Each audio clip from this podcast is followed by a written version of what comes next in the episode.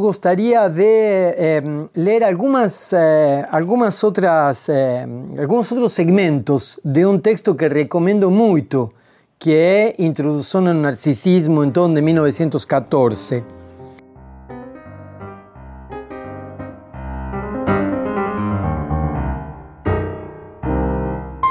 A vida erótica humana, nos disse Freud naquela época, com suas variantes diversas em um homem e na mulher, constitui o terceiro acesso ao estudo do narcisismo. Em outro momento ele disse: as primeiras satisfações sexuais são autoeróticas. As primeiras satisfações sexuais do bebê são autoeróticas. As primeiras satisfações sexuais são autoeróticas e são vividas em relação com as funções vitais destinadas à autoconservação. Aí então encontramos narcisismo. As pessoas às quais eh, temos estado eh, de algum modo em relação encomendadas à alimentação, ao cuidado e à proteção, são as pessoas que a criança, em seus primeiros momentos de vida, toma como objetos sexuais. A partir de aí, então, se estabelece um vínculo. E aí é que começa a se introduzir a hipótese do narcisismo para, segundo Freud, explicar eh, a escolha nas relações amorosas.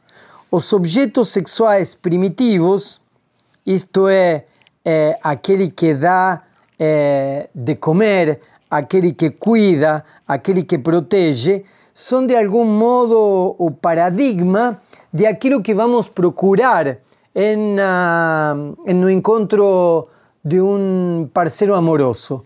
Quer dizer, se estabelecimos eh, nesse primeiro momento um vínculo com a, o cuidador ou a cuidadora, com aquele que eh, nos alimentava ou aquela que nos alimentava, então de alguma forma nós vamos escolher eh, na vida adulta eh, alguém que ocupe esse lugar.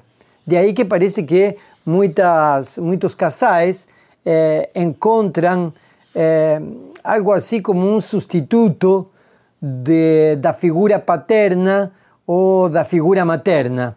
Um substituto de alguém que vai nos proteger ou vai nos eh, alimentar. Essa é uma das formas nas quais Freud entende eh, eh, a escolha das relações amorosas. Eh, há tipo também de narcisismo nas relações amorosas que hum, pauta a escolha de, de nosso parceiro ou de nossa parceira de história amorosa. Nós projetamos o ideal do eu no outro de alguma forma o que nós fazemos é escolher no outro eh, aquilo que eh, de algum modo quisimos eh, ser, idealmente, de algum modo aquilo que gostaríamos de ser, idealmente, ou de algum modo de aquilo que no futuro poderíamos eh, ser, eventualmente, ou uma parte de nós mesmos no outro.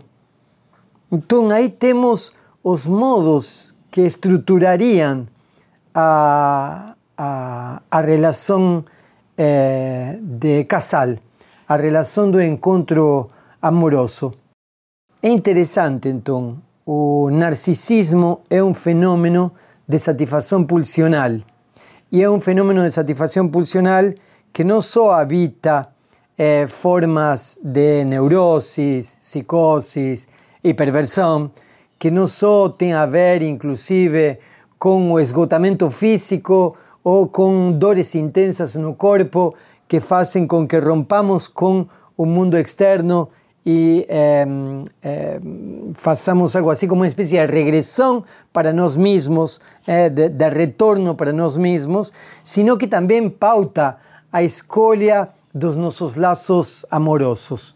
Quando nós escolhemos alguém para compartilhar uma história amorosa de vida, de acordo com Freud, estamos escolhendo um substituto da função paterna, um substituto da função materna, alguém que seria o ideal de aquilo que nós teríamos gostado de ser, mas não fomos, alguém que seria o ideal do que nós gostaríamos de ser agora, mas não somos, alguém que seria o ideal do que nós futuramente gostaríamos de ser, mas não somos, ou uma parte de nosso próprio corpo em um outro. Ficamos por aqui. Muito obrigado.